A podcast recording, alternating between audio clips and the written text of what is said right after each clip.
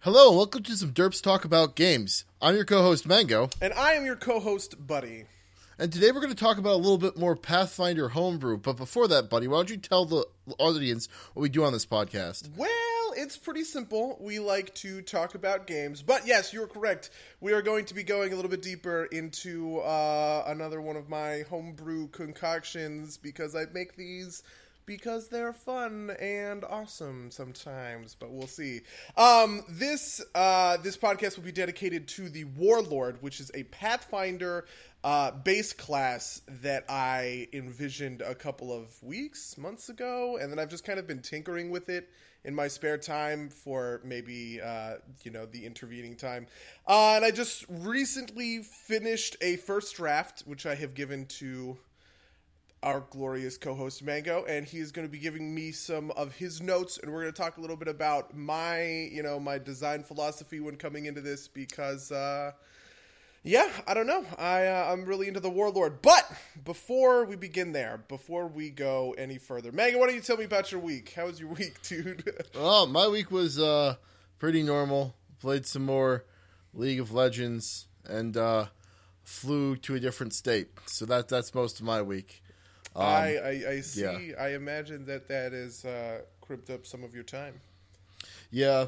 Um. Also, I've been just getting myself more and more hyped for Street Fighter Five. There's a beta next weekend. Oh, really? And um, they yeah they released a release trailer for um Fong, the last character, F period A period A, N period G.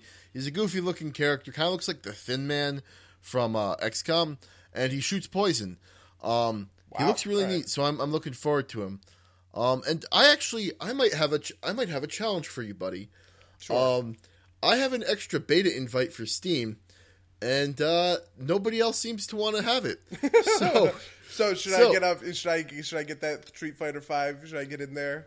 yeah, the, play the beta a little bit next week, and, and we can talk a little bit about it. And I don't know if it'll be a full episode, but I think I think it'll be good to get a complete noob's view on on the uh, on the Fair enough. I'll go. Uh, I'll go balls deep. I guess. Uh, sure. You know. Uh, speaking of Street Fighter Five, just because I want to jettison all of our listeners right now, do you know anything about this like butt slap controversy I that do. I've been hearing about all week?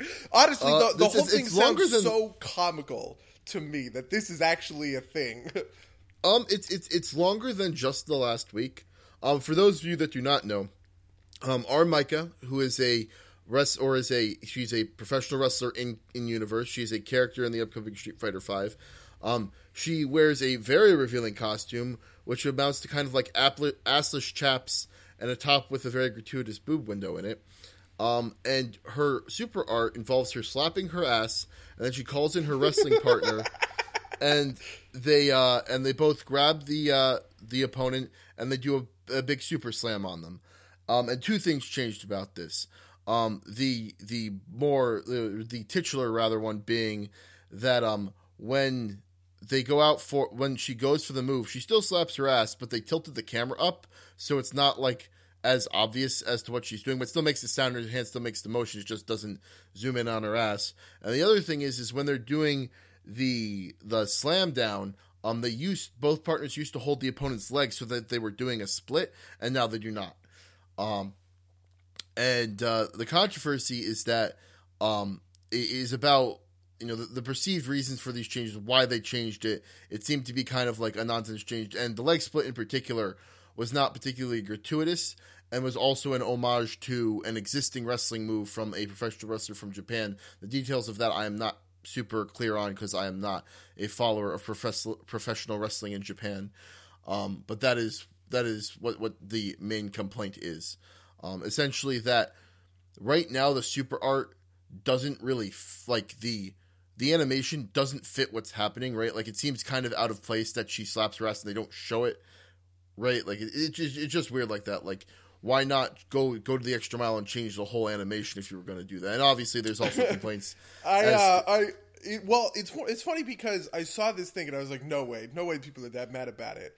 Um, because you know, I follow a lot of con- I, I follow a lot of controversial sides in the gaming industry on both sides of kind of this, you know, gender roles war fence uh, or whatever. And um, both it, it was hilarious to kind of see both sides arguing about it but nobody really seemed to have any information. Like it, it, it, was very strange that people were arguing uh, on behalf of the developer, but to every all of the research that I did, which by the way was not all that much, it was kind of a couple tertiary Google searches.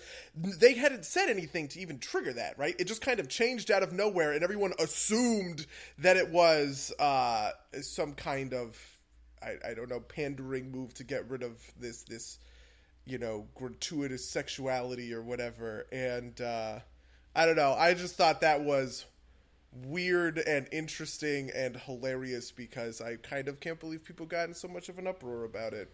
Um, I, I think it's more of like it. It was kind of like, well, why did you bother to do it if you already showed it to us? Type of deal, right? Like, what a lot of this what, what it came out of is it was on during the beta, um, and there in the launch trailer for her as well, like her her character reveal trailer as well. Mm-hmm. Um, and then it suddenly changed, and they didn't announce it.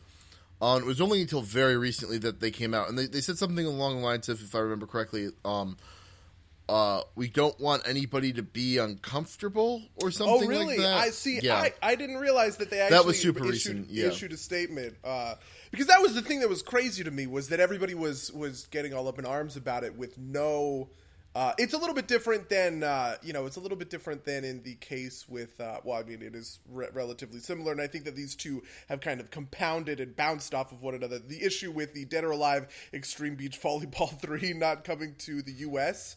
Um, yeah.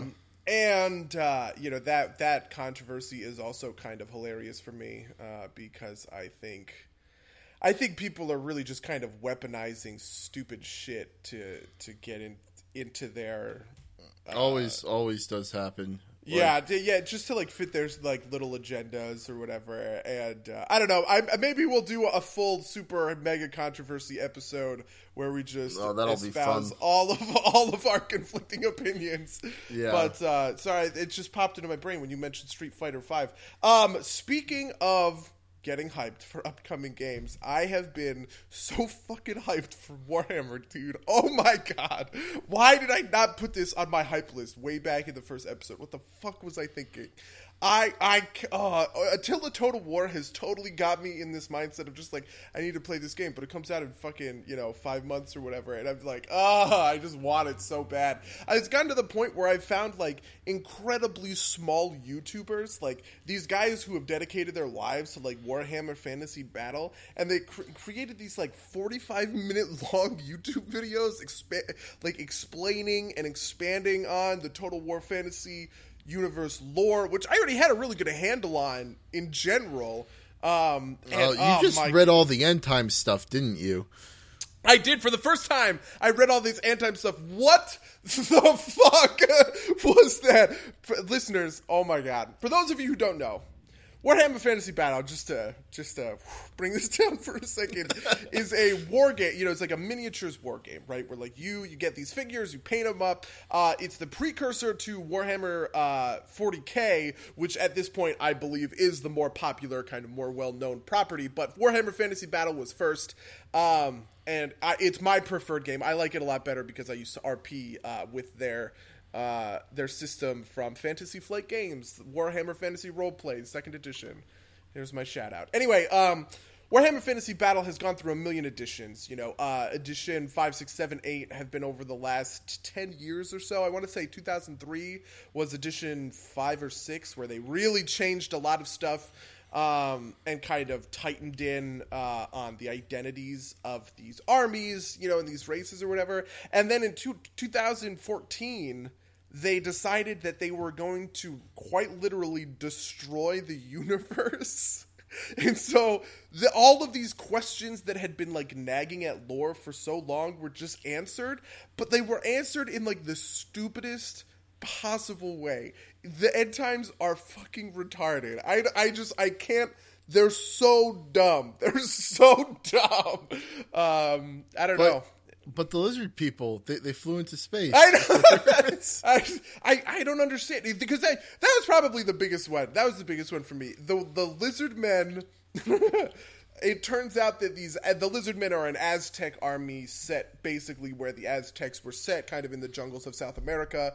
Um, and uh, all of their big temples and everything oh those were just spaceships all along. And so they got uh, they got in their spaceships and they took took off and they went out into space and left the planet that was getting destroyed. I ah i don't even i don't even understand uh, but hey sigmar's alive he's rebooting the universe with fucking you know uh, what's that dragon's name from like the endless the, the never ending story that oh, was what uh, Fat whatever he is, Fafnir or whatever his name yeah, is. Yeah, somebody compared somebody compared it to that, and I just couldn't get that image out of my mind. Sigmar riding that stupid dragon, the super fluffy dragon yeah. or whatever. so, so in case, so for our listeners who don't know, Sigmar survives the end times by hanging onto the core of the old Earth as it floats through space, and then a void dragon rescues him. So you know. That's that's a thing. And now um, they're and now they're going about you know rebooting the universe in yeah. At, it's called the Age of Sigmar now. Uh, the the lizard men are not a part of it, which I think is criminal because the lizard men are super cool. Um, Maybe yeah. they'll visit again on their spaceships. The the only the only good thing that I know, the only good thing that has come out of this is that uh, Total War Warhammer seems to be ignoring every aspect of it. You've still got Grimgor Ironhide, you've still got Karl Franz, you've still got um, you know High King Thorgrim, who's the uh, the the dwarf guy. Um, I uh, I can't remember the name of the vampire count, but it's something. It's like it's one of those things where like the Warhammer Fantasy guys have some. They're really on point sometimes in their naming, right? Like, oh yes, you know, like Ulfric, the the the White Wolf God, right? Of battle, winter, and and. uh oh god wolves right that those are those yeah. are his domains and you, you, know you've got sigmar heldenhammer right and then uh and then you've got the vampire counts from Sylvania just uh, no, just Sylvania. Yeah, like, yeah. yeah they, uh, they, kind of ran out of steam, I guess, when they got to that point. Uh, and what, are the names of the uh, of the the orc gods? It's like Mork and, oh, Mork and Gork. Yeah, yeah, Mork and Gork. no one's sure which one is which. Yeah. Um, uh, anyway, but I think that's kind of perfect too. But um, uh, yeah. So just I've out of curiosity, where did you read about? How did how did you read about the end times? I read uh, I read it a couple of places. Um, there was a wiki called like the Lunark or something um, that had all of the information kind of written like it's Wikipedia, and then I read I read the bullet points on one D four chan because one D four chan. Yes, no, I was gonna say if you haven't read like I read most of my details on one D four chan. I I, so I love one D four chan. It's a great way to kill time. It's a great way to just see. It's like oh like people being mad at and people being like ridiculous about. I stuff, never but... knew. I never knew this term scub. Have you? Do you know this term uh, scub? Uh, well, I, obviously, you're a scub. Yeah, yeah. Apparently, I, am pro scub. Are you anti scub? Uh, uh, probably. I don't know. anyway, um, um, that's so now. So anyway, I am now. I am now very hyped for Warhammer Total War or Total War Warhammer, whatever it's called. Um, uh, and I also started a new playthrough of Mass Effect because I haven't done that on Origin, and my girlfriend is is playing it, so now I'm jonesing to play it, and oh man, I love that game so much. It's so dated. It really feels so ridiculously dated, but ah, just like the feels I get. My my nostalgia my nostalgia is going at full blast. Funnily enough, I just downloaded it on Origin. I might try and play it while I'm in a Oof. different state. Are you gonna play? My, are you uh, gonna play Mass? I've also been revisiting the Mass Effect Three multiplayer. Mm, such a perfect experience. I love it so much. What a well designed system, even though it's kind of shitty. I haven't. I haven't touched it. I have. I've. I've. I own Mass Effect Three. I have never played it. Um, I am planning on trying to do a full run of Mass Effect because I've wanted to do that for a long time, and then I lost my saves from the first two games like three years ago. Oof. So I might try well, and do good. a full run through. This sets us up for a super convenient episode in the future where I get to gush about Mass Effect for a very, very long time. Oof, and I get to be a curmudgeon. I, I love be, that series so much. I'm um, super anyway, excited to be a curmudgeon about it. Are you? Are you gonna? Are you gonna be? Are you gonna be like the Fallout 4 hype killer to my to my Mass uh, Effect series? maybe. Um, I also I don't know. I am already not as hype as you are about Mass Effect. I thought they were good games, but I don't think they're all that. But that's not what this podcast is about. This podcast Oh my is god! about the Warlord. You've just slain me. You've just slain me. You thought they were good games. anyway, yes, you're right. This podcast is about the Warlord. Let's let's uh, let's do the Warlord. Uh, just some housekeeping for you folks at home. What we're going to do is, uh, if you look in the comments, there will be two links. Uh, the first one will be to kind of a a uh, a time capsule version of the Warlord.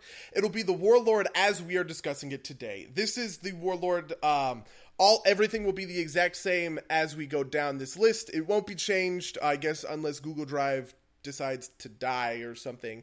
Um, it won't be changed between you know when we're recording this podcast now in 2015 and when all of you viewer or listeners who have you know come to listen to our super awesome podcast in the future uh, have come to it. We're also going to include um, a second link, which is going to be a link that I'm going to use to update the Warlord.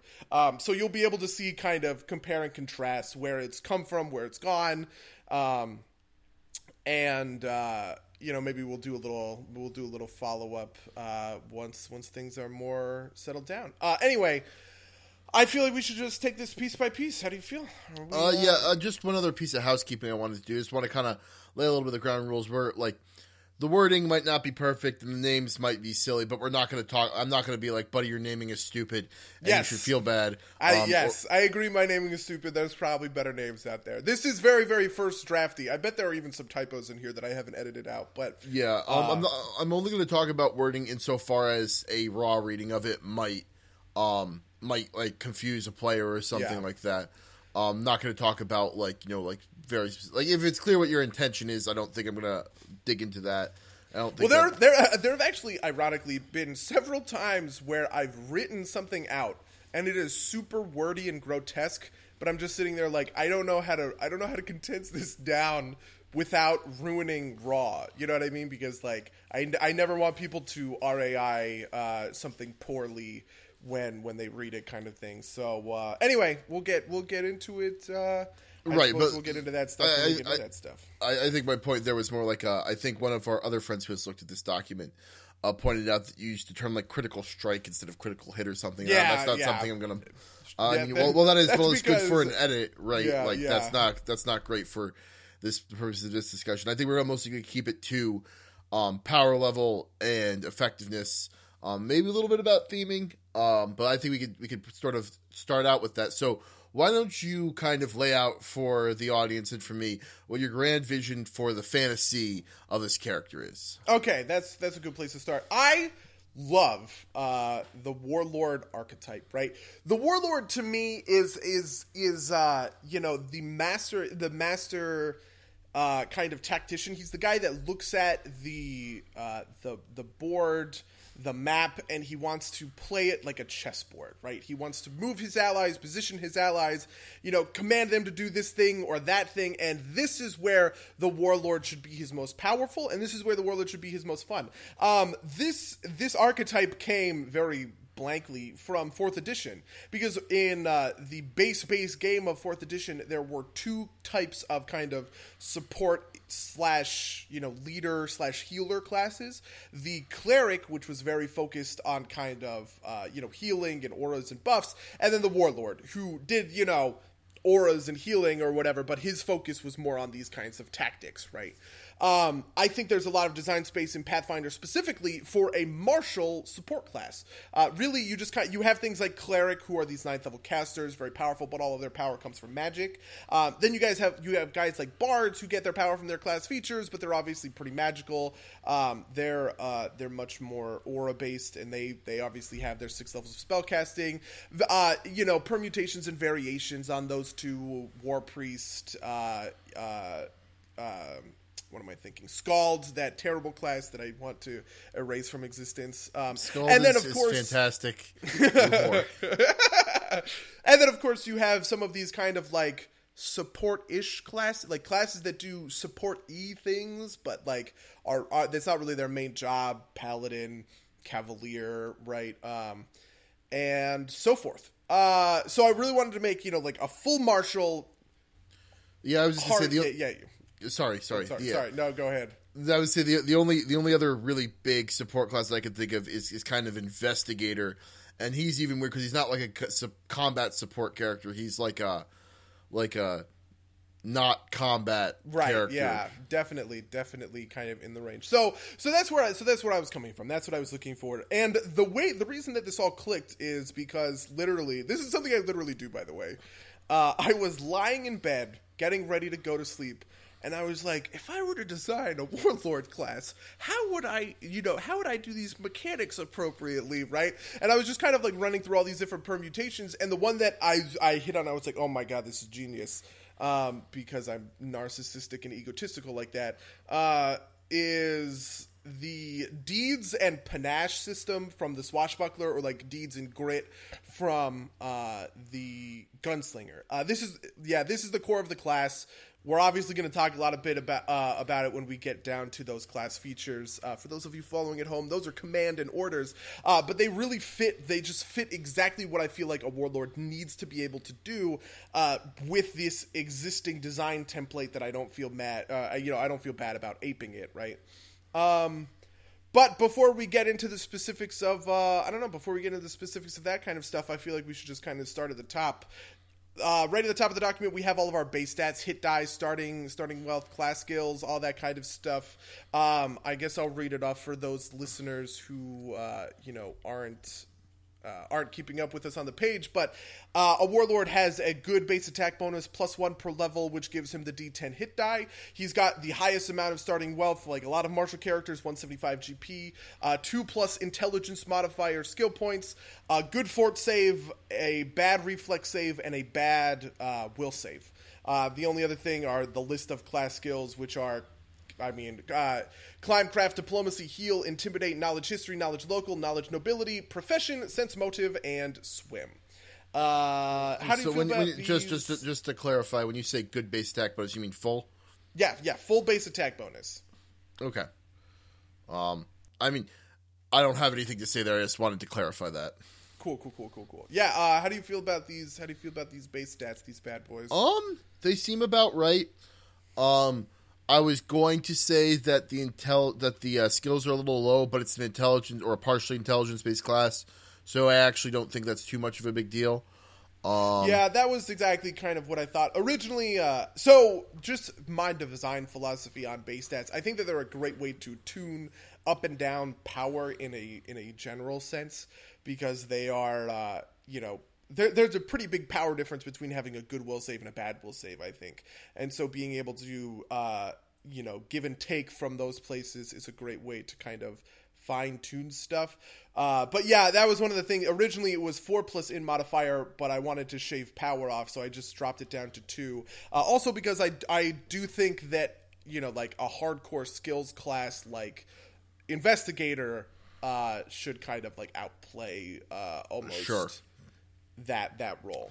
Um, the other, the only other thing is, is I, I guess I will say something about it. Is I feel like this class is kind of on the cusp of a three quarters full BAB class. Um, just for comparison, something like the Magus or the Right, War right. Priest or the uh, the Bard, they're all three quarters. Um, and uh, but like you know, the, the, some of the things that you've, you're taking inspiration from, obviously the Gunslinger and the and the um, uh, and the Swashbuckler are both full BAB. Um, and so that I I feel like I feel like it maybe needs a little bit of testing. I think full I think full BAB is probably a little bit safe. Is probably pretty safe. Um, but that might be something else just to consider. That's that's my only. Th- I don't have a lot of deep thoughts there. Um, so the reason that I made it full BAB, uh, kind of straight up, is one of the. Des- I, I I set a couple of rules for myself. In fact, I'll just let these go now. Uh, the first one was that the role should be, you know, primary support, but secondary tank, right? Like you shouldn't pick a warlord if you want to be a DPSer, right? Like if you want to deal Right. damage, that's not that's not your job. And uh, and so to facilitate that, the most important uh, ability scores are charisma and intelligence. So you're not you, you know it's not it's not a class like uh, you know where you're going to put everything in charisma, but then you can still have a 16 intelligence, uh, 16 strength on the side, and still be putting out moderate deeps. Like you, that's that you wouldn't be able to run that warlord uh, very optimally because almost all of the class features are keyed either to intelligence or to charisma.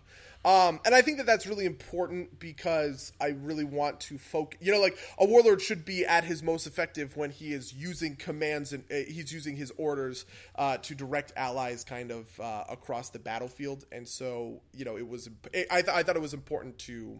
Um, uh, I, I thought that it was important to set that in a stone for myself. Uh, another thing that I was really thinking about with terms of uh, class roles was was the warlord like as off tank, right? Like the warlord as like you know, kind of martial protector of his allies, not necessarily in the same kind of like hyper tank way that somebody can get a barbarian or a paladin or a fighter who's properly specced, right? Because like those guys can really power up their, you know, their constitution, right? And then of course you have paladins who are just these gigantic soak tanks because they can, you know, constantly heal themselves with swift actions. Uh, a warlord shouldn't be about about that strong, but a warlord definitely should be on the front lines, you know, like with a D10 hit die.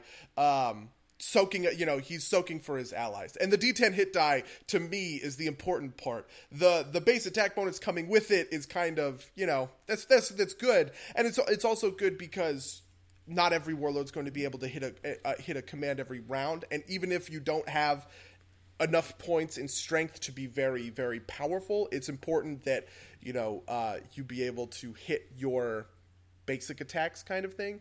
Um, I don't know. That was that was my philosophy. the The base attack bonus has been in there for a long time, and I'm I I, I feel good about that change. Uh, okay. Uh, yeah. How do you feel about uh, how do you feel about these saves? Because for for a very long time I had fort uh, and and will save as good saves, and then reflex as a poor save. But I shaved that off uh, when I thought it was too powerful. Um, how do you how do you feel about that? So so frankly, say like the good versus bad saves not something I think a lot about. Um, in in general, right? Like that's exactly the type of like if I wanted to be like this thing is too powerful, I want to shave some power off. Saves would be a very easy thing for me to go like, all right, so knock off one of those because it's it's something that has a very mechanical effect, but it's also something that like I don't know, it, it, like the importance or which save is a good save doesn't seem too important to me to the character. I mean, there's obviously some okay. ones that fit better and fit worse. Yeah, fair right. Enough. Like I think if you said the only good save is reflex, I'd be like, well, that's a little bit weird. But I don't think it's. I don't. I don't. I think it's a good balancing tool in that way. But I don't think it's ultimately the most important because the most important things in these classes are the flavor and the interesting mechanics, and saves are just kind of a thing. Definitely, yeah, I definitely feel that. Um, this is also kind of sort of a base step, but it's not included up there. Uh, but just to cap off this little bit, warlords are proficient with all simple weapons and all melee martial weapons, and they're also proficient with light, medium, heavy armor, uh, and shields, excluding tower shields. How do you uh, feel so about those? Pr- I did want to say something about that. Um, so being proficient with all melee martial weapons just seems kind of weird to me to just put that specific exception there. Um, it just it just feels really weird to me. Like I don't think anybody else has those types of weird restrictions. yeah, they really don't.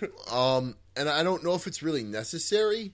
Like, I think if the only thing keeping your warlord from being a bowmaster is his proficiency, I think you've probably done something wrong in the design space. I don't think the proficiencies are the right way to to kind of go to that um, for essentially for range versus melee in particular. Yeah, I definitely um, feel that. Also, like it, it also kind of leaves some very weird questions, like if I'm proficient with a dagger, um, can I throw it? Type of deal. Um, I think ultimately it's a little bit more conf- like confusing and and crunchy than is necessary. I don't necessarily think it's like the worst thing to do on face, but I just, I just don't think the distinction is necessary in order to to kind of get what you're going for. Fair enough. Uh, yeah, that's definitely a thought that I had, and you're you're absolutely right. The reason I put it in there was uh, I wanted to. I was just thinking about it, and I was like, man, you know, like I really don't want there to be a warlord who sits in the who sits in the back plinking with arrows, kind of thing, right? Like a warlord should be up there. Uh, uh, co- kind of commanding from from the front lines of battle, right? And I felt like uh, I felt like that proficiency change was a neat way to kind of accentuate it. Uh, yeah, it's definitely true. There's no other class that has this kind of thing, and uh, I don't know. I just kind of put it in there because I thought it was. I, I kind of put it in there because I thought it was a neat. I thought it was a neat way to kind of contextualize uh, that aspect of uh, of the class. But yeah, it, it, you're right. That is a kind of confusing thing. I didn't really think about the daggers specifically. So, so you you actually just kind of well, the daggers might be simple anyway, but, but you get my point, right? Like something Right, that has yeah. a range increment on it. Um, but you you just kind of brought up a neat, a neat point to me, like. Do you not think that kind of like warlord leading from the back is not is not, not like a valid fantasy to you? That that seems like a thing that I could very easily imagine, like someone standing in the back being like "forward, men" type of type of Sure, deal. sure, and and I, I imagine that that is the you know like that. Th- this is kind of like an archetype, right? In my mind, right? Yeah, right? That, that, that's that's what I would have said too. Like that, that Um, sounds like an archetype to me. Yeah, it, it definitely sounds like an archetype to me, and I definitely, you know, like I, I see the value of that kind of fantasy, but I don't really think that you know the base warlord is built to kind of fulfill that in the same way. Uh, you know, he should have his sword and board out, and he should be in the front line, uh, you know, doing his shit. A lot of a lot of the warlord stuff. We'll talk about this, I guess, when we get into orders and everything. But a lot of it requires being adjacent to people, um, and so you know, if you're going to take full advantage of your orders, uh, if you're going to take full advantages of your abilities, you you do have to be, you do kind of have to be up there. But yeah, I think Yeah. that that would make a great archetype. Yeah, no, that, that, makes a lot of sense too. And um, again, so something else I'm going to bring up as part of my kind of like that's a little bit weird with the melee only for martial weapons is something like there are a lot of characters like you know like let's let's say your your average fighter right like they're usually going to specialize in one of ranged or melee just because of the way that things work out Right. um and like it feels kind of weird to me that like you know a lot of people carry around a bow for like the flying enemy or like the, you know the, the once in a while thing that you need a bow for. It feels kind of weird to me that the warlord, warlord as this martially proficient class has to be like, wait, wait, that that fancy bow is too fancy for me. Got to pull out my my crossbow and start like winding that up. That just, that just Oh, I seems- actually kind of like that. I, I Okay. think crossbows are underused, and I like the, uh, you know, I kind of, I, I don't know, I, I okay, think so I, that- I get what you're saying about crossbows. Are like, so I understand that cro- like that that could be neat, but I don't think the place to make a stand of making crossbows underused is in the mar- is in the weapon weapon proficiencies of a warlord class.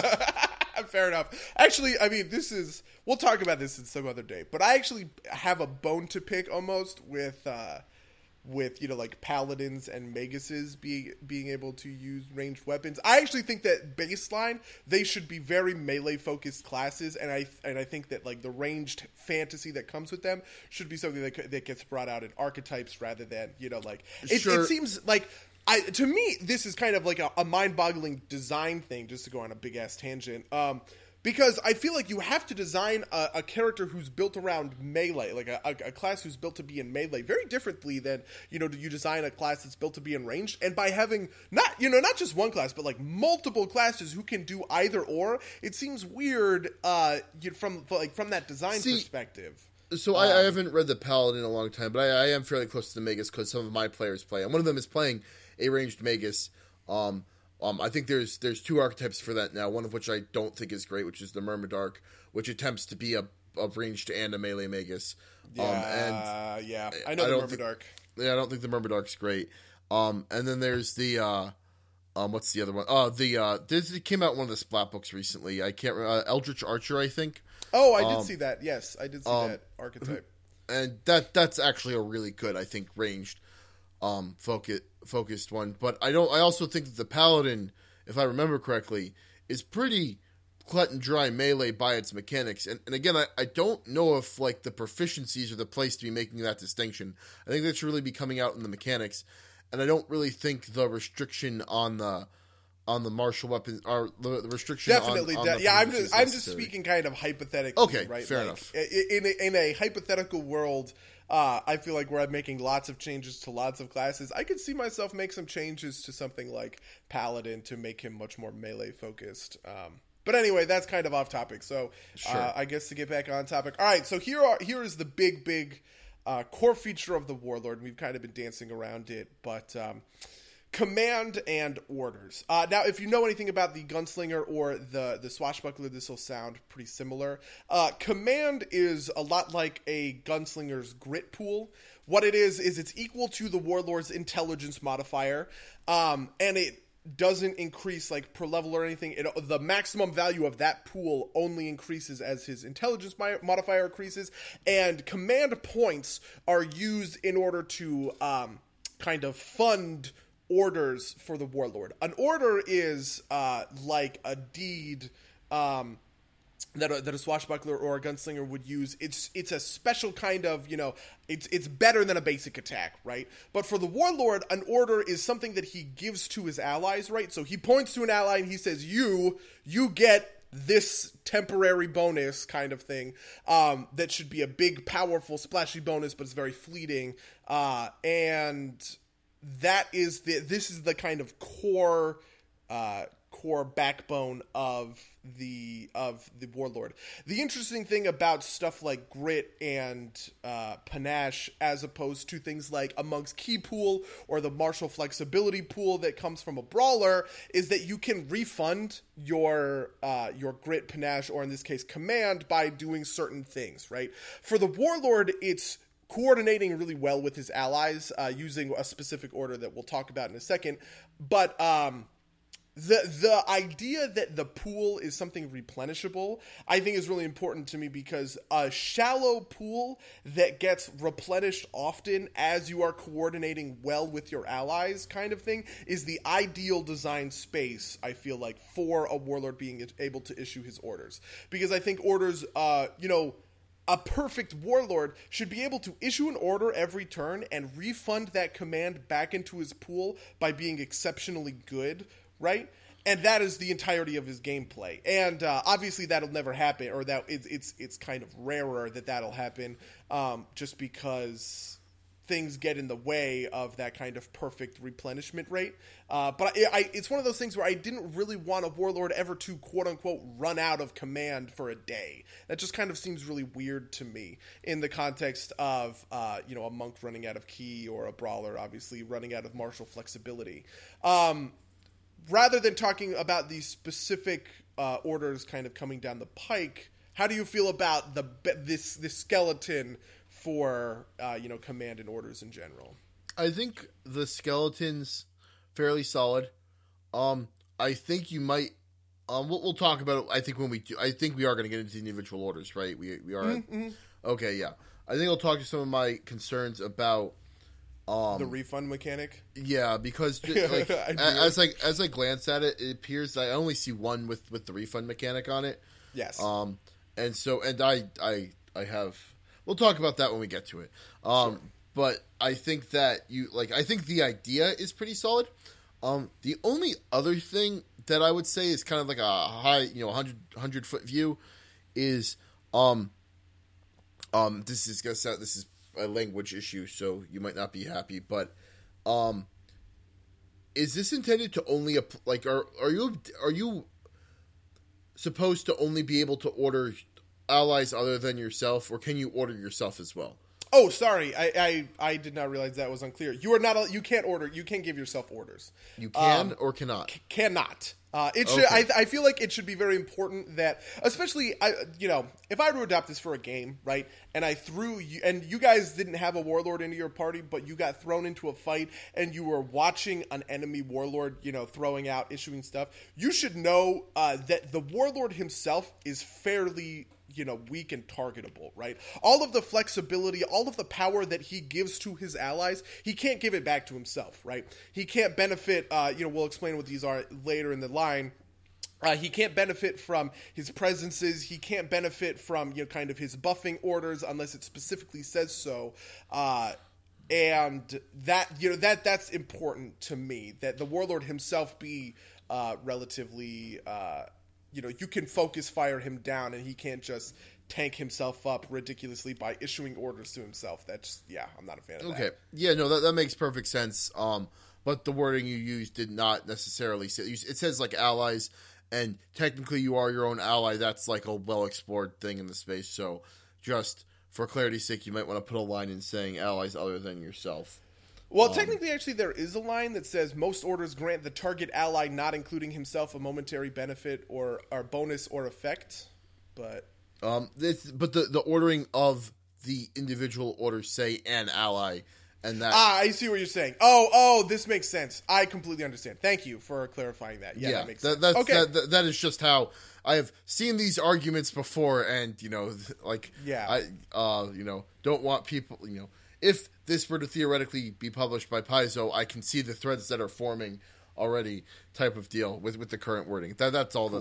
that that I have there. Okay, well, I guess let's get into the specifics of the orders. The first three or so orders, uh, just for those not keeping up with the document, orders will unlock three. Um, you get three orders at level one, three orders at level three, and then three orders every four levels after that. Right?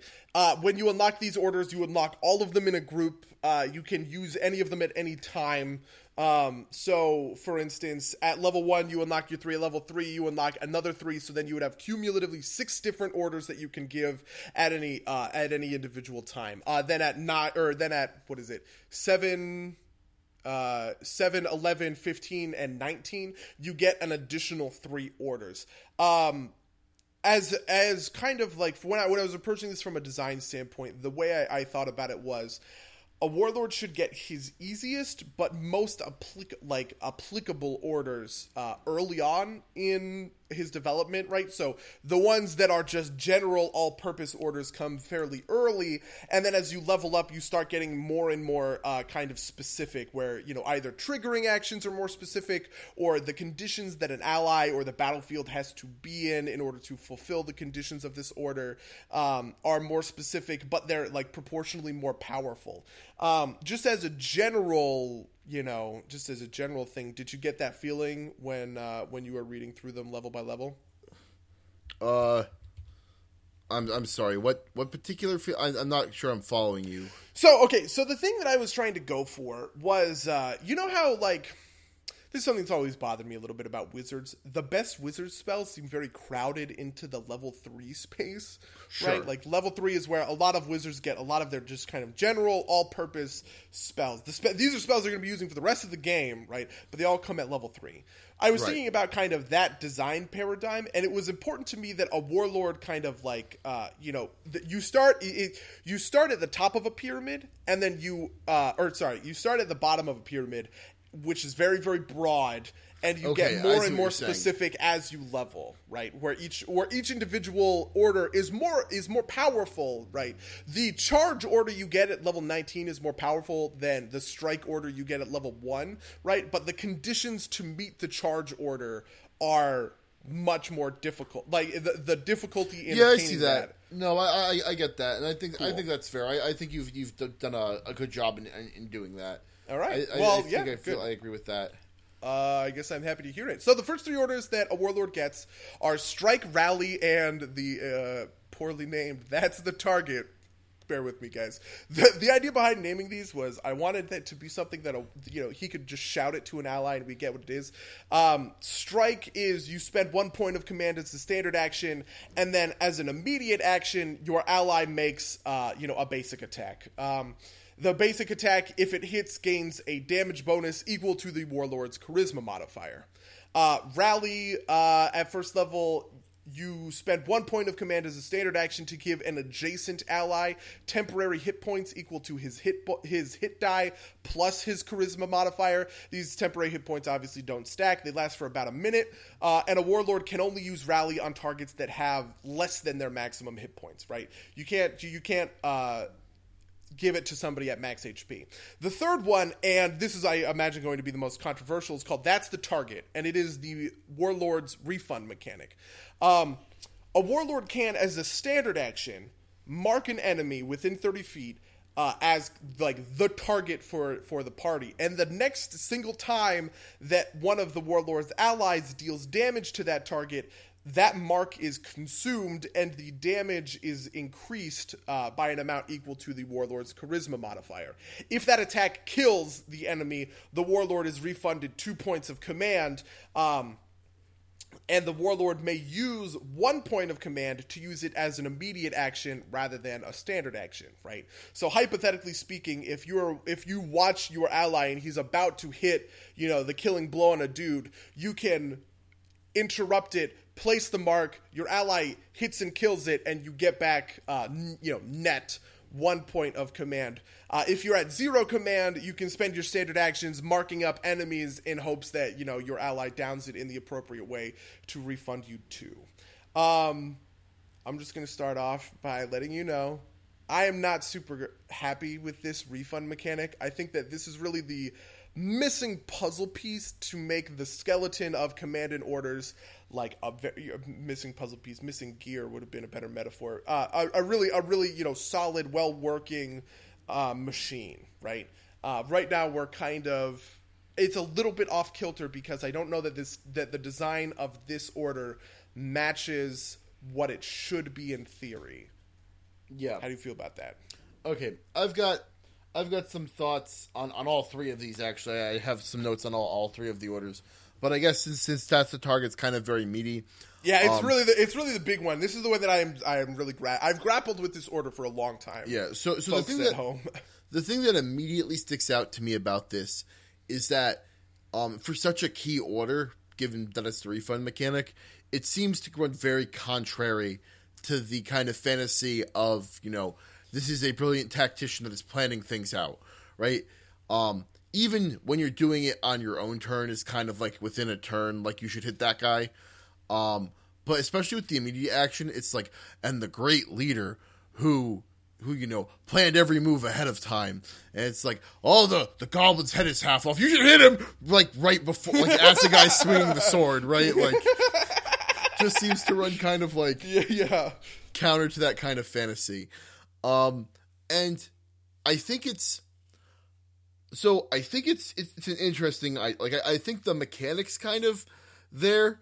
Um, my immediate thought is is is is changing it into something like uh like an investigator or a like an investigator study target or like a, a slayer's mark marked target um something like that um to kind of you know make that a more kind of long term thing, but then it might be a little bit too easy to regain points. That, that that's exactly how I feel about it. Um, right now, you know, uh, the, first of all, I feel like the order needs to be weak. Right, it needs to be because you can use it for free.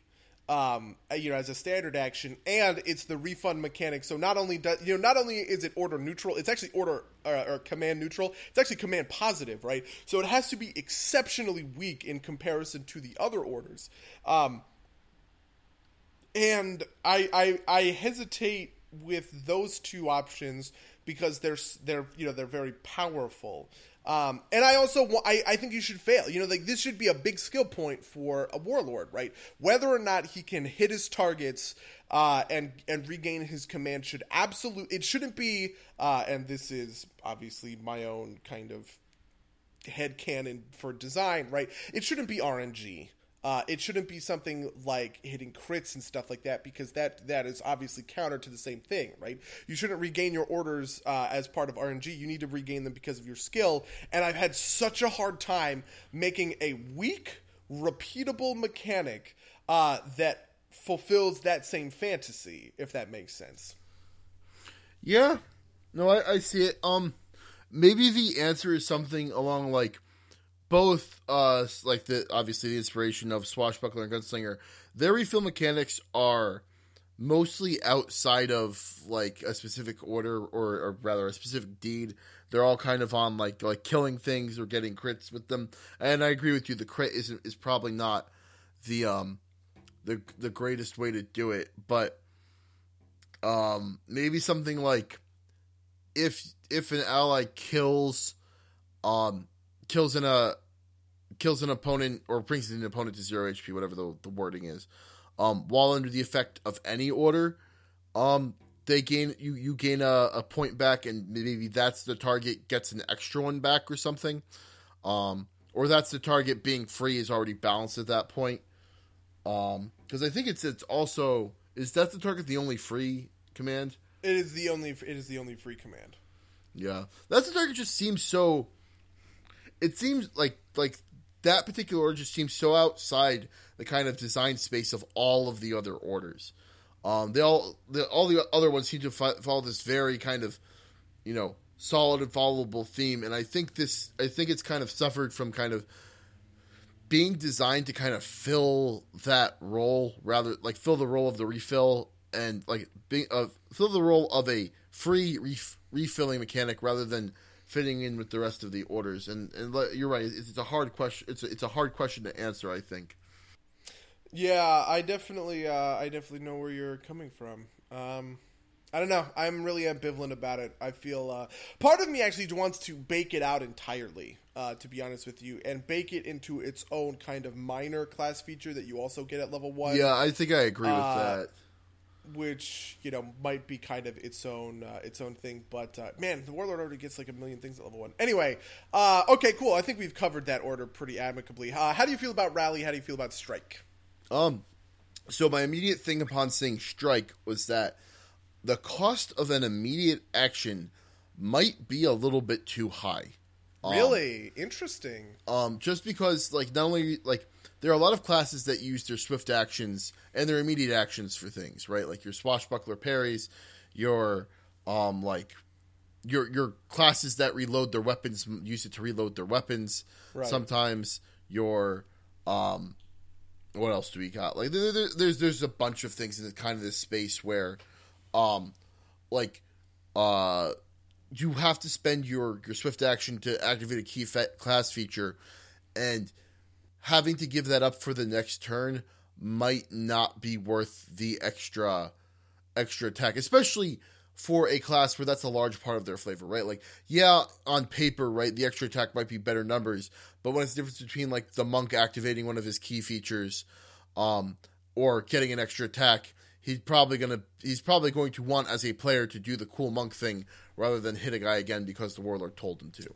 Interesting. Actually, so I, I kind of, uh, I, you know, I didn't really think about it from that perspective. Originally, it was worded, as, uh, originally it was worded more powerfully, actually, as a, as a, which was, uh, as a free action, the ally can make an attack action. So you could also do stuff like trips and stuff, or like, uh, um, you're right. You know, you you know what I mean. Uh, but I wanted to smooth it down to basic attack and and power up uh, immediate action because I kind of thought strike was a little bit too universally universally applicable. Uh, in fact, I actually baked out a lot of free actions into immediate actions for that reason. I thought that they were a little bit too strong.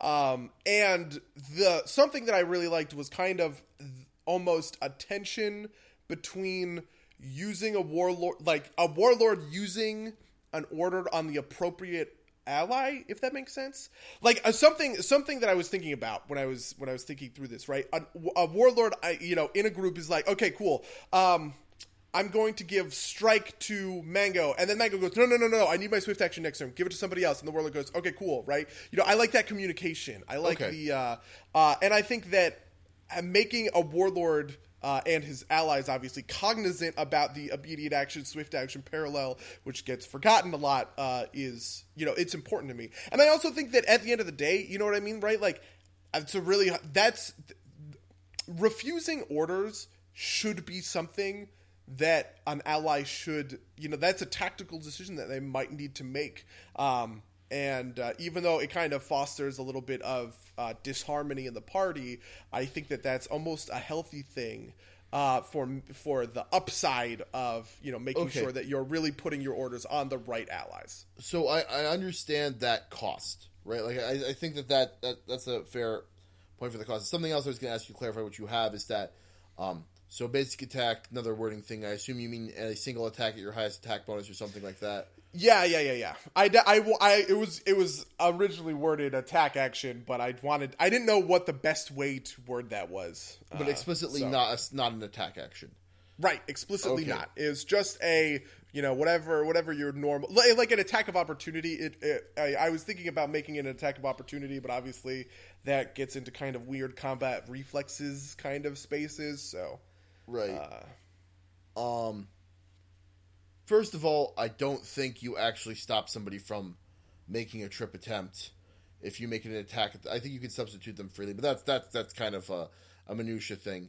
But I think for the cost of your standard action, your allies' swift action, and a and a class resource, I don't think the attack action is unwarranted.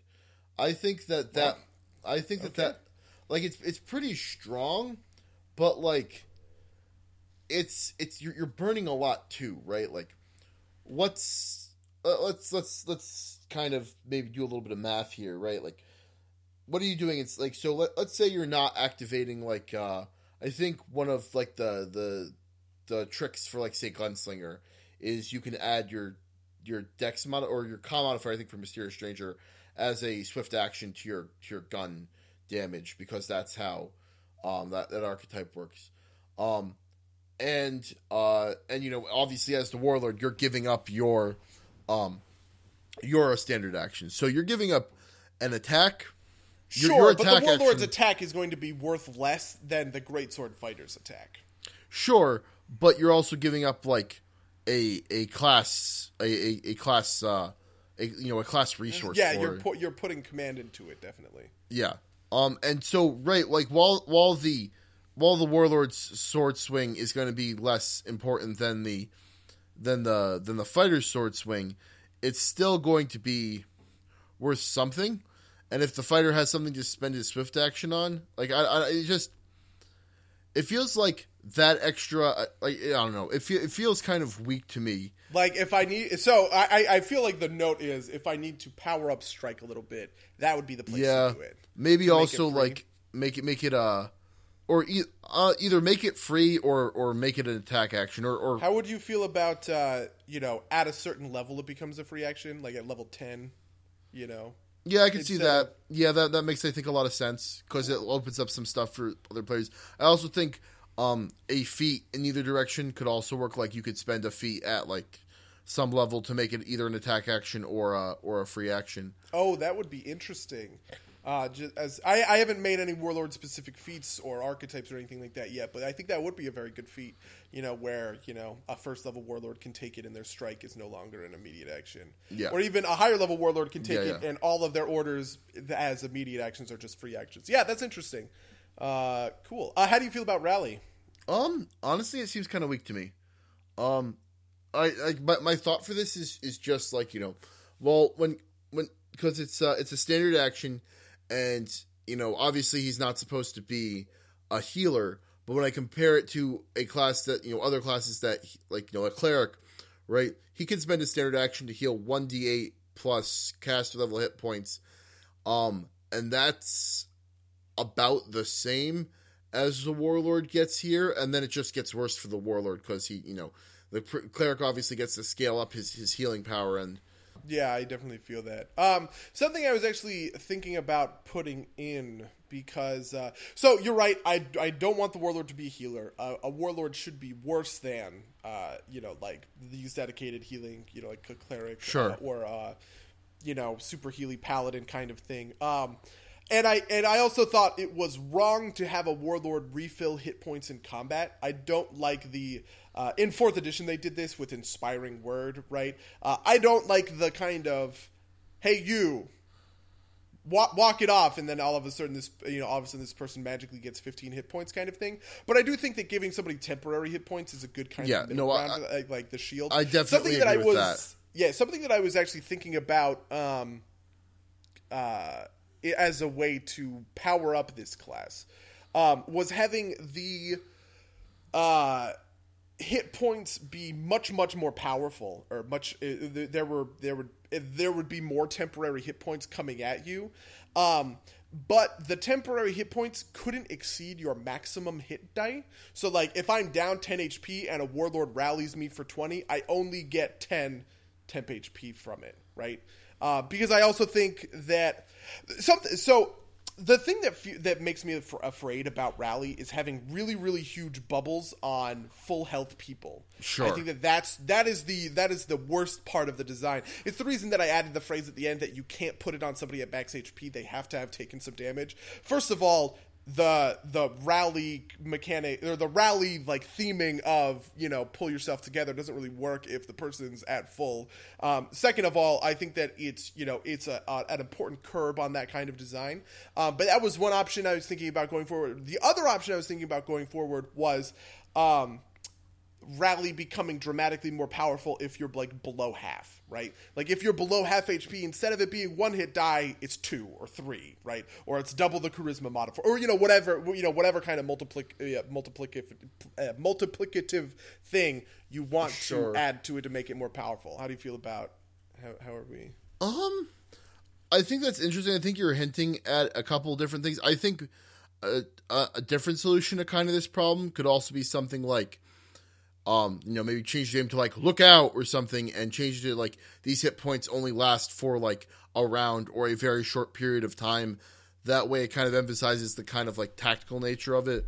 Interesting.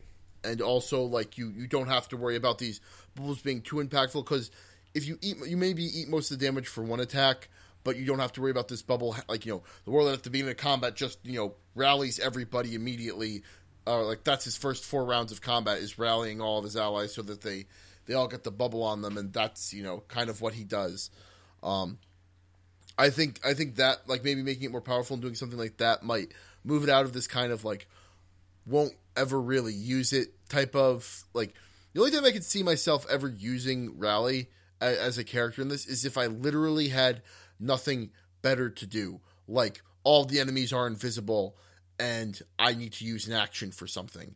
Um and frankly like like even if I get the opportunity to aid another, I think I aid another before I before I rally them um on an attack Wow, interesting. Okay, I feel that. Um, definitely. All right, so the next three orders that you get at third level are move, ambush, and get down. Uh, my my little Hearthstone Easter egg.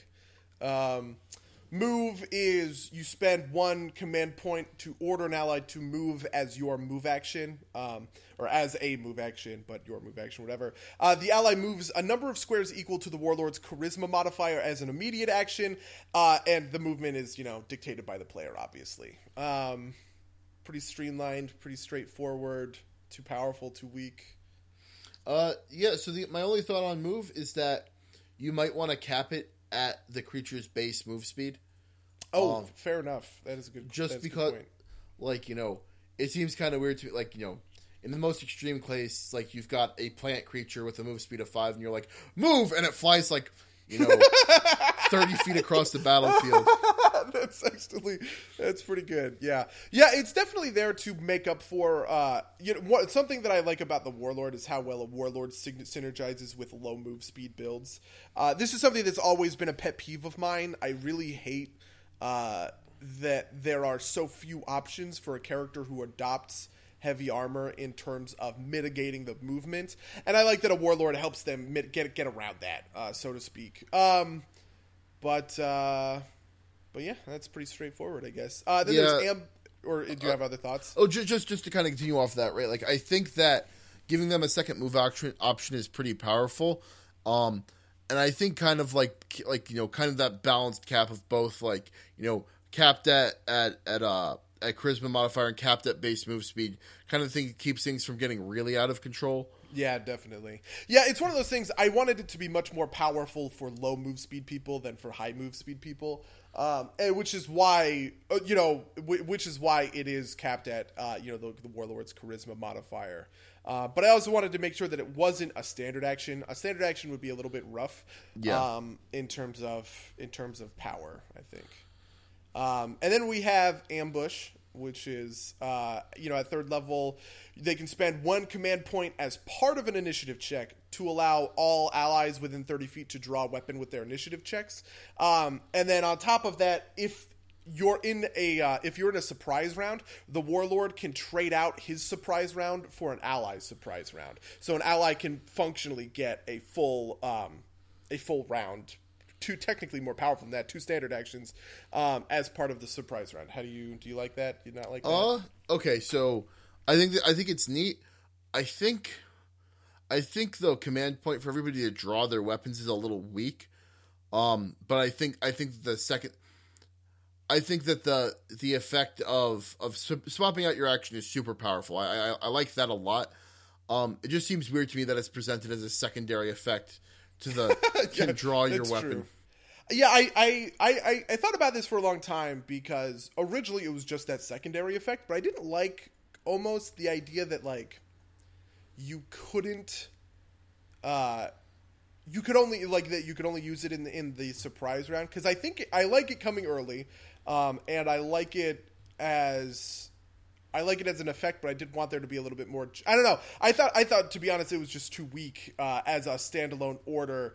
That you know you could only use it in a surprise round, initiative action kind of thing. It was you know action neutral kind of thing. So I added the other part as a general effect because I think drawing weapons in, in an in an initiative roll is uh, it's more powerful than it looks. Right, like it's better than it looks, um, but it's it is still relatively weak on the whole. Um, Yeah. Um Yeah, I'm I'm just I'm racking my brain and I think like something like, you know, allies count as if they have moved on some maybe something like uh, allies count as if they had moved on the warlords initiative for purposes of of being flat-footed. Oh, flat-footed. Holy shit, that's a great idea. that might be a little strong, but it, it seems it seems like very flavorful in that way and a little bit more you know, fl- a little bit more effective Oh than you god, can draw your weapon. Great. Oh man.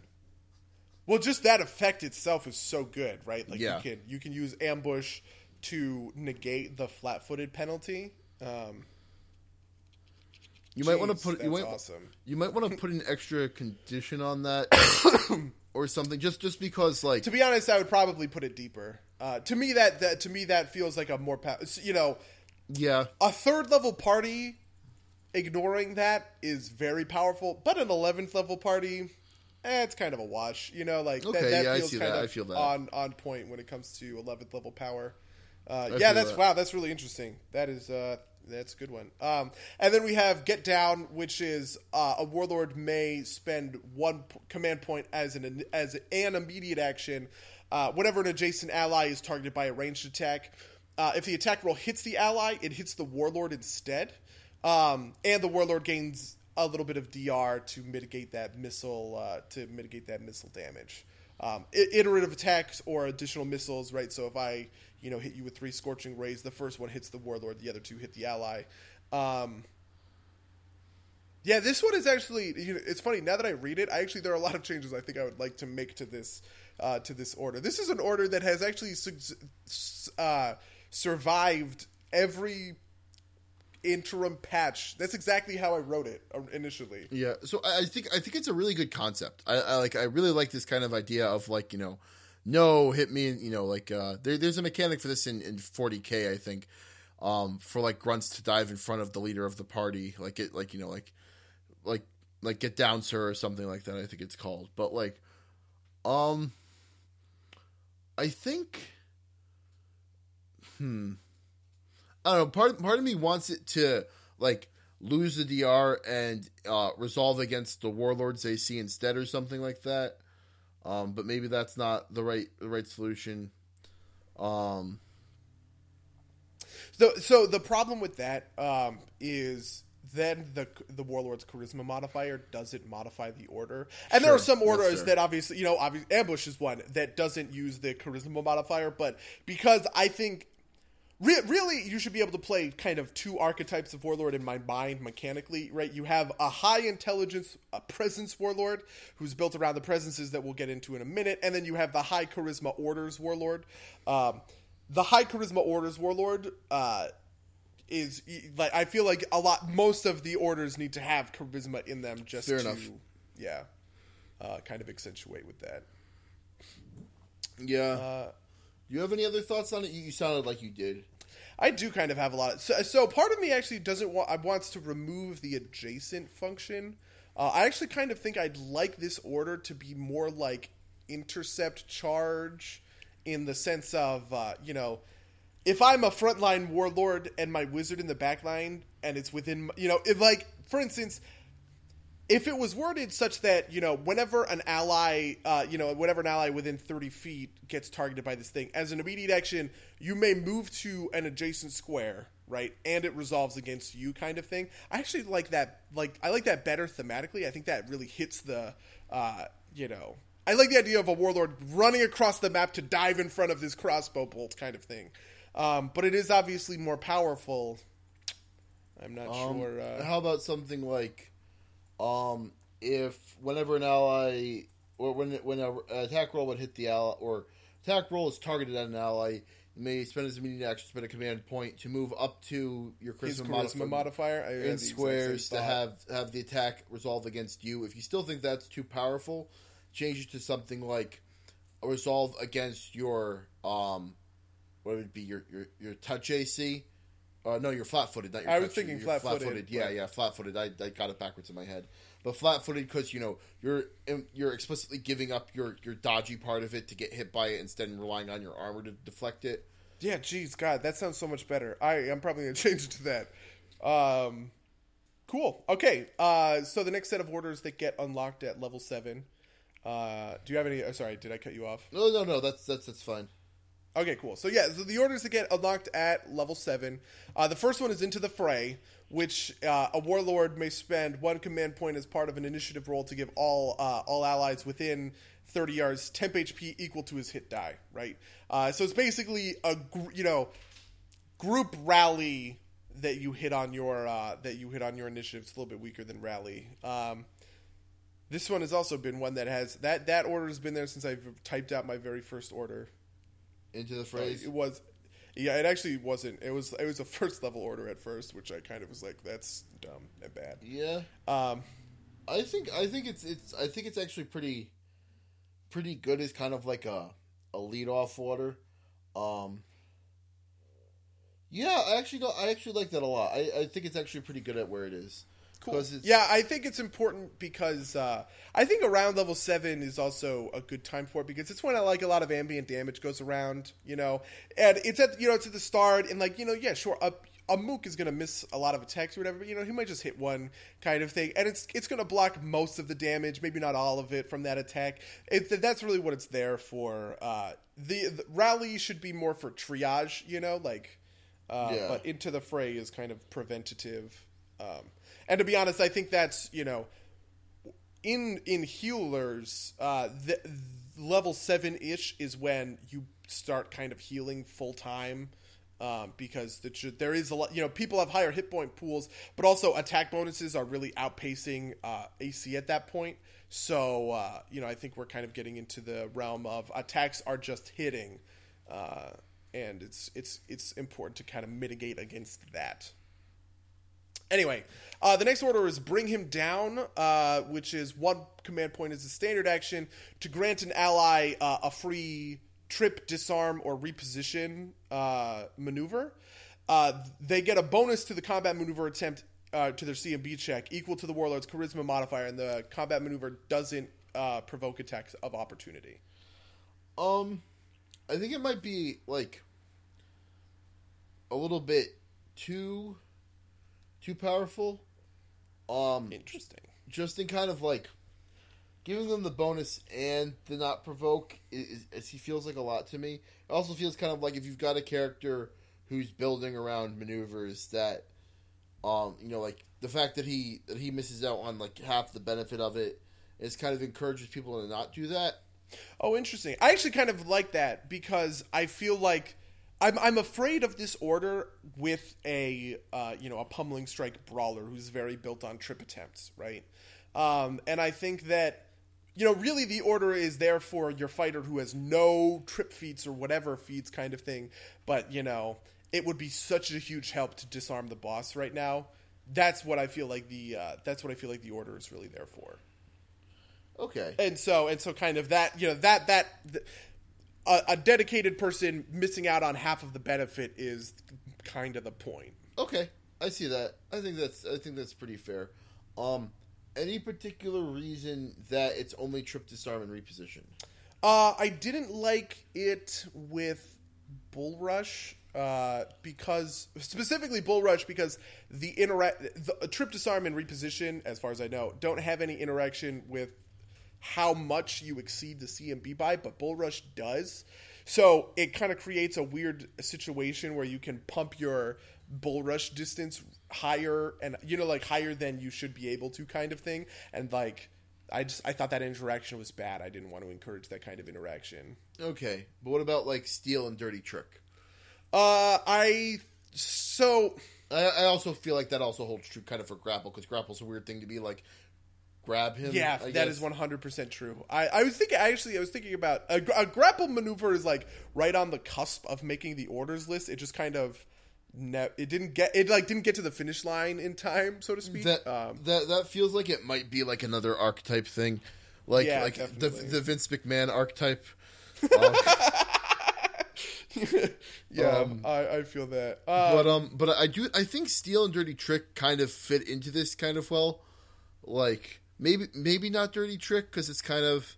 But I think Oh, Steal. interesting. I'd say maybe not Steal. The thing I have against kind of Steal and Dirty Trick is they don't feel as tactical as Trip, Disarm, and Reposition. Sure, I feel that. Um, I think it's it's easy to commit. It's easy to give somebody a command to like disarm someone, but to like give a give a command that's like you know if somebody has dirty trick and they're fighting dirty, that kind of makes sense for their character. But like, how, how does a paladin deal with getting told to steal by his warlord? Uh, you know what I mean? I don't know. That just doesn't jive as well. I, I I get that, but I feel like steal's also kind of like a weirdly named maneuver in the first place because steal's not really like you know like thieve him and plunder him, right? It's more it's more like Yeah. grab that Yeah. useful thing off of his belt because like you know grab the the potion of cure light wounds that way he can't use it, which does seem to kind of be in the purview.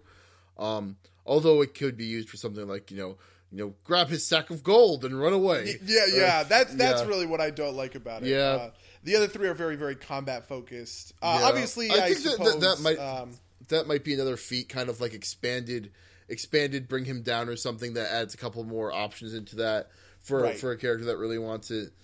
I, I see that. Um, I, I think Yeah. your justifications are good for having it be those three. Um, are there any other ones that are missing there? Is, isn't like drag or something uh, a maneuver? I, I forget what the Uh, maneuvers so are. the problem with maneuvers is I think a lot of us forget what they are because we all homebrew them in our specific games. Mark has a bunch of extra maneuvers that don't exist in the regular uh, in the regular sense. But let me just check. Uh, I suppose I can check the SRD uh, pretty quickly. oh, there's Sunder. Oh, Sunder. Yeah, I was actually thinking about Sunder, but it also. I, I think I think so. I think the difference between a I think it's acceptable. It would be acceptable here because I think the difference between a sunder and a disarm is how the character would be more likely to do that, right? If you're, you know, like the difference between interesting. like, like yeah. you know, uh, the difference between a rogue and a fighter is a fighter with sunder and a rogue with disarm type of deal. Um, well, that that might just be kind of my my view on it. Yeah. Also, obviously, Overrun uh, is not in just because I don't Yeah, like sa- that. same type of thing. Yeah, Um. it's essentially a weird trip attempt. Yeah. Uh. Yeah. I actually think Sunder kind of belongs in there. I think Sunder makes sense. Um. Yeah, there's there is a drag thing. I think that kind of fits in as well. Is dra- Oh, but it's got this- it's drag got the- is part of grapple, right? No. Um Oh, but does it have the same thing as bull rush? Bull Rush it's got the same Bull Rush issue, yeah. yeah. Yeah. I really don't like that interaction. That's fair. Um, cool. Okay, this is uh, this is the the next order. Hold the line, which is uh, you know a warlord may spend one point as a standard action uh, to make a to empower an adjacent ally's armor class. Both the warlord and the ally gain the warlord's charisma modifier to their AC until the beginning of the warlord's next turn, or both characters are no longer adjacent. And while hold the line is active, the warlord may choose to redirect any melee attacks targeting his ally to himself. First of all, I'm going to say this is my favorite order, so it's probably overpowered. But I love this order so much. Uh, how uh, how do you feel? Um I think it's actually I don't think it's that overpowered. I think it's um I think I I fear I, I guess I fear that it's overpowered because I like it so much. I think it has this great flavor to it. um I so so one thing I, I I I have written down here that something that I would want qualified is um when you use the redirect portion do you redirect it like when do you have to declare that this attack's being redirected before the attack roll is made after it's rolled before the result is revealed Oh, geez, that's a good. Uh, I hadn't actually thought about it. Um, it's probably more powerful if you say any attack, any. Hmm. Like I, I, feel, I feel like the right PowerPoint would probably be you can do it per attack, but it has to be before before they're rolled. Yeah, okay, that makes sense. So the the reason it's actually in there, uh, uh, the initial way this formulated in my mind was all attacks going to the ally came to the warlord. But the reason that it's it's not written like that is, um, I, I would never want a warlord who's tank. You know what I mean? Like a warlord and a rogue, right? The warlord hold the lines of the rogue as the rogue is doing all this DPS, and the warlord has you know uh, he's taken some damage, right? He's at 40 HP, 30, you know what I mean? But he takes three or four attacks, and all of a sudden he's at 15 HP, right? He doesn't want to keep taking these attacks until he goes down. Uh, He wants to be able to say, all right, you know, you take yours. So I the the pick and choose is there for that reason. Um, I think before the attack roll is made, definitely makes sense, uh, especially if you. Um, especially like as as the, the wording kind of supports this because hypothetically uh, if somebody declares an attack targeting his ally the warlord would have to redirect at that moment right when the attack is targeted um, so yeah I'll, uh, I, I agree with you i'll rewrite for that effect Yeah, but otherwise, I think it's pretty good. Cool. Good. I'm really glad to hear that. I fucking love this order. So the next order is get out of there. Uh, it is the uh, is the first of the 11th level set of orders, and I feel like it's really where the you know the orders start picking up their power level. Um, in terms of just raw power, uh, a warlord may spend one command point as a standard action to allow an ally to move uh, a number of squares uh, equal to the warlord's charisma modifier. This isn't actually written, but it should be as an immediate action. This movement doesn't provoke attacks of opportunities. Um, I guess obviously, it, uh, get out of there is is strictly speaking a more powerful version of move, uh, except it is a standard action rather than a move action. Uh, so you know, whereas with move you can use a move and a strike in the same term, you can only use get out of there uh, with kind of nothing else. Um, Yeah, no, I, I think I think it's it's good. Um, I just give you the same caveat I gave for move, which is I might limit it to uh, um, to to the creature's base attack, base move speed rather. Yeah, that makes a lot of sense. Uh, something else I was thinking was making sure that move and get out of there cannot stack. Um, just like a little clause that says, you know, a an ally that has benefited from move cannot benefit from get out of there. Yeah, I think that's fair. Um, Okay. Also, you might you might want to word it generally like a, a Manala can only get get one gain one set of bonus movement per turn in case you ever write extra ones, unless you're hoping. Actually, no. Now that I think about it, he wouldn't be able to do it because he wouldn't be able to take a second immediate action. Is that is that true? Oh yeah, um, yes, that's true. But again, if you if you do ever do anything to kind of reduce those costs, Yeah, that's yeah. Okay, I'll keep that in mind definitely. Because I actually think it's okay for a warlord to target two different people and say, "You move, you get out of there," and his full round is just positioning people yeah. on the board. Oh yeah, That- like, like that's- switching two, two allies out. Yeah, I think that's that's fine. Yeah, fine. but I, but what I don't like is the idea that okay, super slow tank, move, get out of there, and all of a sudden he's sitting in front of the boss. Yeah. Right. Um, okay, that's pretty straightforward. Uh, 11th level, you also have Shake It Off, which is a warlord spending one command point as a standard action. Um, actually, Um, sorry, sorry to interrupt you, but something occurred to me as you said that, which is, um, get out of there. Obviously, in context, is is kind of like a retreat action. Um, do you want it to like? Do you want to enforce that? Like, because you can also see it very easily being used as like a get in there type of run past the front line and get on the caster's dick or something. Uh, so yeah, that's. I actually do think that that is a valid usage, and it is a, a good usage for it. Okay. Um, I, I the the wording the wording on the title is the wording on the or like the wording on the the name of the order is the wording on the name of the order. But Okay. Um, that might be a little dangerous. Um, just because, like, I don't know that that that that that, feels a little. Like I, I feel a lot less comfortable with it, like as like a you know letting somebody like sprint past the front line to go to go stab the caster in the back. well, so I think it's not a sprint because it's built on you know it's limited by the warlord's charisma modifier. But I think using it to uh, kind of sneak through a place that's otherwise going to be AOO city is important, or, or Okay. it's, you know it's good, right? Okay, Uh, another way to that. think about it, uh, this is something I also thought about was any any attacks of opportunity that you provoke, uh, you get the warlord's thing to your AC. But I actually thought that that would that was in turn too weak. Uh, Yeah. Okay. Um. All right. I I- I think it's okay then. Um. okay, but yeah, sorry. Go on, go on to shake it off. Fair enough. Uh, shake it off. Uh, you know, standard action on an ally within 30 feet to empower their saving throws. The next saving throw the ally needs to make gains a bonus equal to the warlord's charisma fod- modifier. Uh, this effect ends on the first saving throw or at the beginning of the warlord's next turn. Um, uh, if the ally is currently suffering from a condition that required a saving throw, um, or a condition that a saving throw could end, they can make a new save as an immediate action. Obviously, the second part of that is really the power in this uh, in this Right. order. But you know, I thought it was important. There, there's not a lot of spellcaster love in the warlord, and that's kind of by design. He should be more effective with martial characters than with spellcasters. Um, or whatever, and against martial characters rather than against spellcasters, right? Like I don't want him to be an anti-mage kind of thing. Uh, but I this this is in there to get around those things. Uh, yeah. Um, I think the only da- I think I think it's a good design. Um, I think the only danger is, um, where where you'll get caught for something that you don't intend is like status effects that don't allow you to take like swift actions. Thus, they can't actually use you to do what you think it can. Oh, that makes sense. Yeah, so this one should be free. I Yeah. agree with you. Then you're you're correct. Because otherwise, you know, I don't know, hold person or whatever uh, becomes pretty insurmountable. Yeah. Uh, yeah. Okay.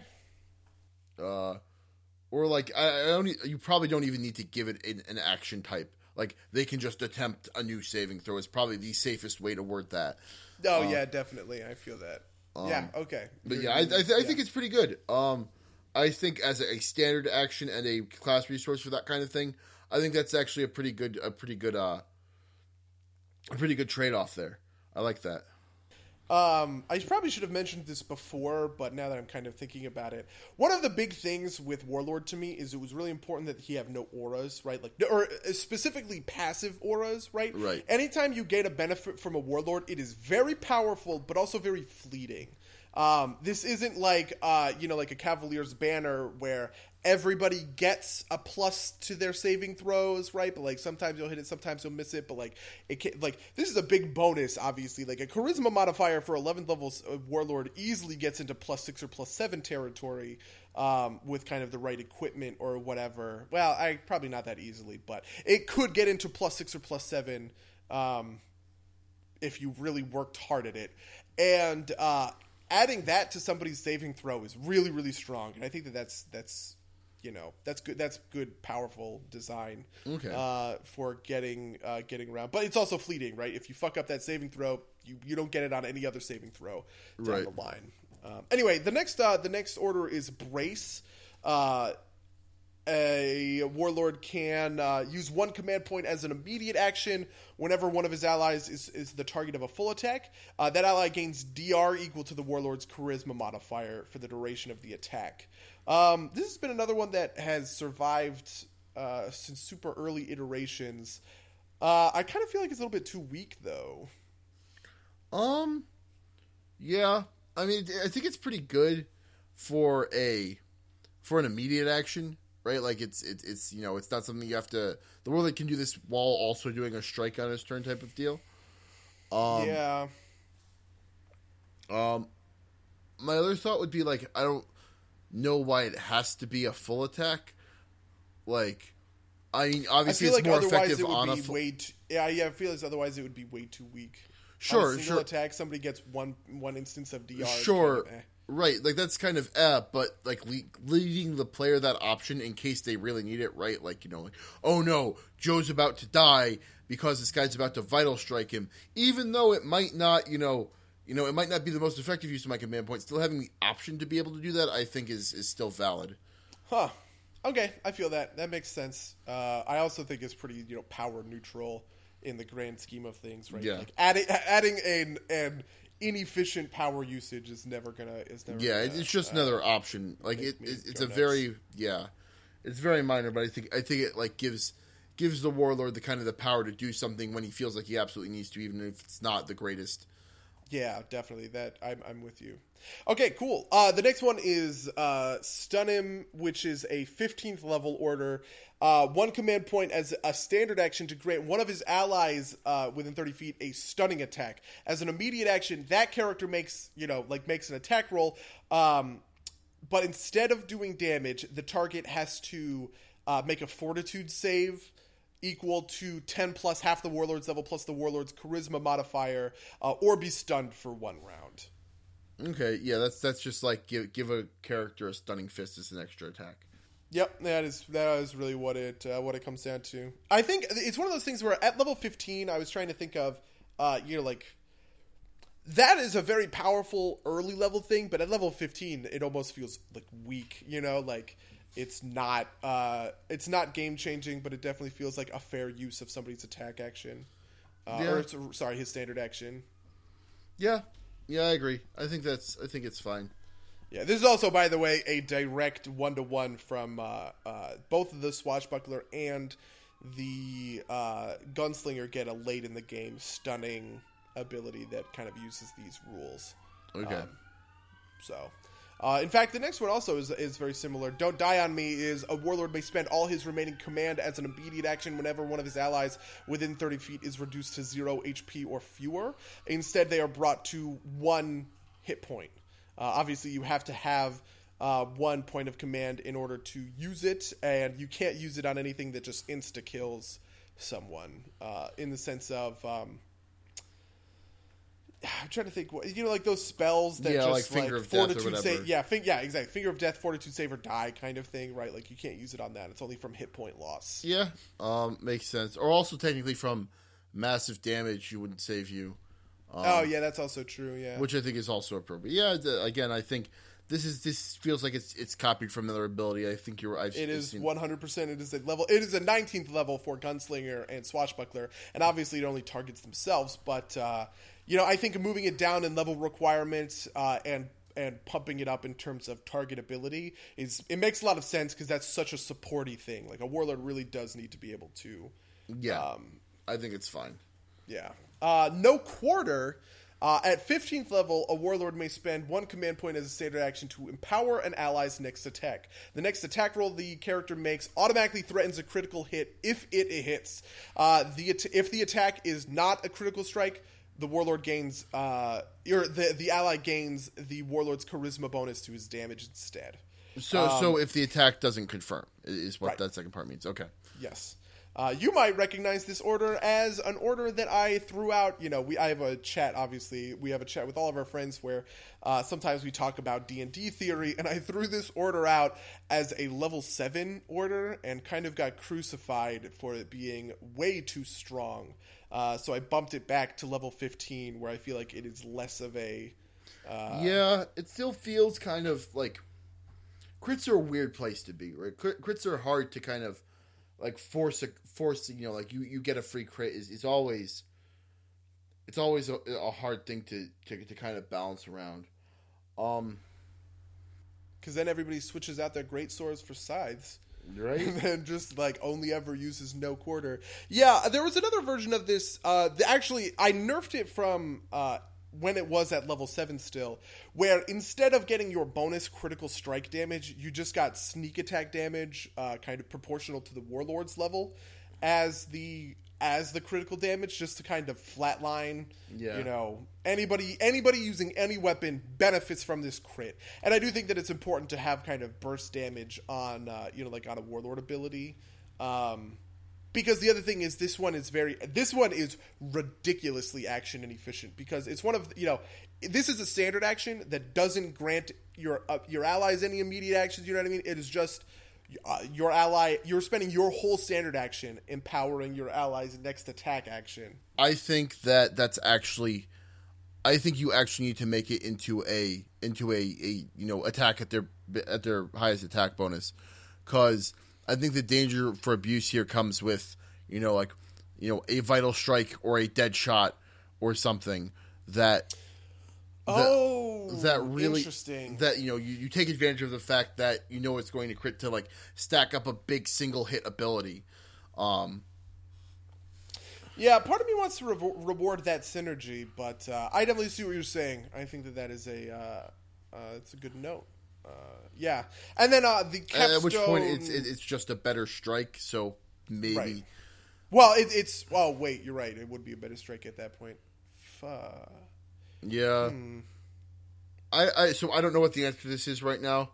Um, maybe Yeah, I'll have to. I'll have to think Yeah. about it. But I think you. That you're right that those abuse cases do kind of suck. Um, anyway, the last three abilities. Uh, the first one is charge for level 19. Uh, it's functionally strike, but you're granting your uh, you're granting an ally a free charge attack um, as their immediate action. They have to fulfill. You know, they have to fulfill all of the charge requirements. Uh, but instead of the typical plus two that you get from the charge attempt, instead you get um, the warlord's charisma modifier to the uh, to the attack and to damage. Uh, Okay, so you say that um, it's so in in the text it says in addition, um, but you also said it's instead. Um, it's not a huge deal because it's a plus two, but I do think oh, obviously, yes. Actually, sorry. I think Oh, I think instead of is was- is is is instead of better. I actually think that might have been purposeful on my part. Did I, I- write that? I th- uh, it says in addition to the typical plus two, the uh, the ally ga- uh, the ally gains a bonus attack damage equal to the warlord's charisma modifier. Right, right, right. Yeah, I wonder if I wrote that intentionally or if that was a Freudian slip. Yeah. Um. in my head i just read it instead of i just didn't read the in addition to and i'm trying to remember when i wrote this out how i felt about it because part of me thinks the you know these 19th level uh, actions really you know they're they're capstone abilities i kind of let the let the reins off uh, so to speak to make it Yeah. go no, you know, I, I think nuts power-wise uh, I, I think it's an appropriate um I think it's an appropriate power level. I just like uh, or I, th- I think it's I think it's like fine as as what it is, especially because like there is theoretically a drawback to a charge, um, with uh with with the with the minus two, and even though it is in many ways just a better strike. Um, yeah. Well, I think have, making it because you have to fulfill charge requirements. That's what makes it. Uh, Yeah, because charge charge requirements are pretty tough, especially at 19th level. That's when things get you know straight lines are are harder to- more, yeah, yeah. are harder to hit kind of thing. Okay. Um the only thing I might suggest is that the charge can only be up to like up to the uh up to the allies move speed as opposed to being the full two lengths. Um just cuz that's Oof, fair enough. That makes sense. that, that it seems like a long distance to give them cuz that's like a a char a, a standard or it's in a strike and two moves for free. Um it's still at this point a, a- you know a a, a strike and a move for a standard action. Um, yeah, no, I uh, I agree. I think that's a good. Uh, I think that's a good way to kind of curb power on it a little bit. Um, yeah. Anyway, the next one is at 19th level. It's called Justice Scratch. Uh, at 19th level, a warlord uh, can spend one command as an immediate action. Um, whenever his ally is hit by a critical hit, the ally gets a Fortitude save with a bonus equal to the warlord's uh, charisma modifier. Um, the save DC being the amount of normal damage before critical strike damage. Um, if the ally passes the saves, they negate the crit entirely and take just the normal amount of damage. Yeah, so I don't. I don't think that's That too is bad. worded so terribly, by the way. Yeah, no, I, I get what you're going for. Um, I think I think it's I think it's okay. Um, Cool. Uh, and then the last one is Focus Fire. At 19th level, they can use uh, a warlord could use one command point as a standard action to mark an enemy for the allies to defeat, and all attack rolls against the that enemy gain a bonus uh, equal to the warlord's charisma modifier, and all damage rolls against that enemy gain a bonus equal to uh, or bonus to damage equal to twice the warlord's uh, charisma modifier. Uh, but the mark only lasts until the beginning of the warlord's next turn, uh, though the warlord can refresh it as a standard action at the start of his turn. Also, he can only have one mark out at a time. it seems really powerful. Like I, I think this is, I think this might be overpowered. Uh, reading it, I, I guess at the time I just went a little nuts. Reading it now, I, I, I kind of am inclined to agree with you. Um, I definitely I like the uh, you know I, I like the flavor of it obviously, but uh, it really feels like it would just be so easy to just wreck a boss with that. I mean, twice the warlord's charisma. What the hell was I thinking? It's gonna be like plus sixteen damage at nineteenth level. Um, And it's Yeah. like and it's plus sixteen damage for every damage for every attack on a full attack yeah, yeah, yeah. That's yeah, yeah. um, for your entire man. party. Um, That was uh, that one was not well thought out. and they're all going to hit because they're at plus eight to hit. Um, Yep. Um, Even the wizard is rolling on the deeps hard with that one. Um, uh, Actually, all damage rolls against the mark enemy. Uh, so a warlord or a wizard who fires however many scorching missiles, each individual missile Yeah. would grant the bonus damage. So yeah. wow, this I I feel like I'm making fun of somebody else, but this is me. This is like two weeks ago. Me All right. wrote this out. yeah, uh, I agree. It's it's too powerful. I I think curbing the damage one to one. I feel like so this one's I think this one needs a lot of work.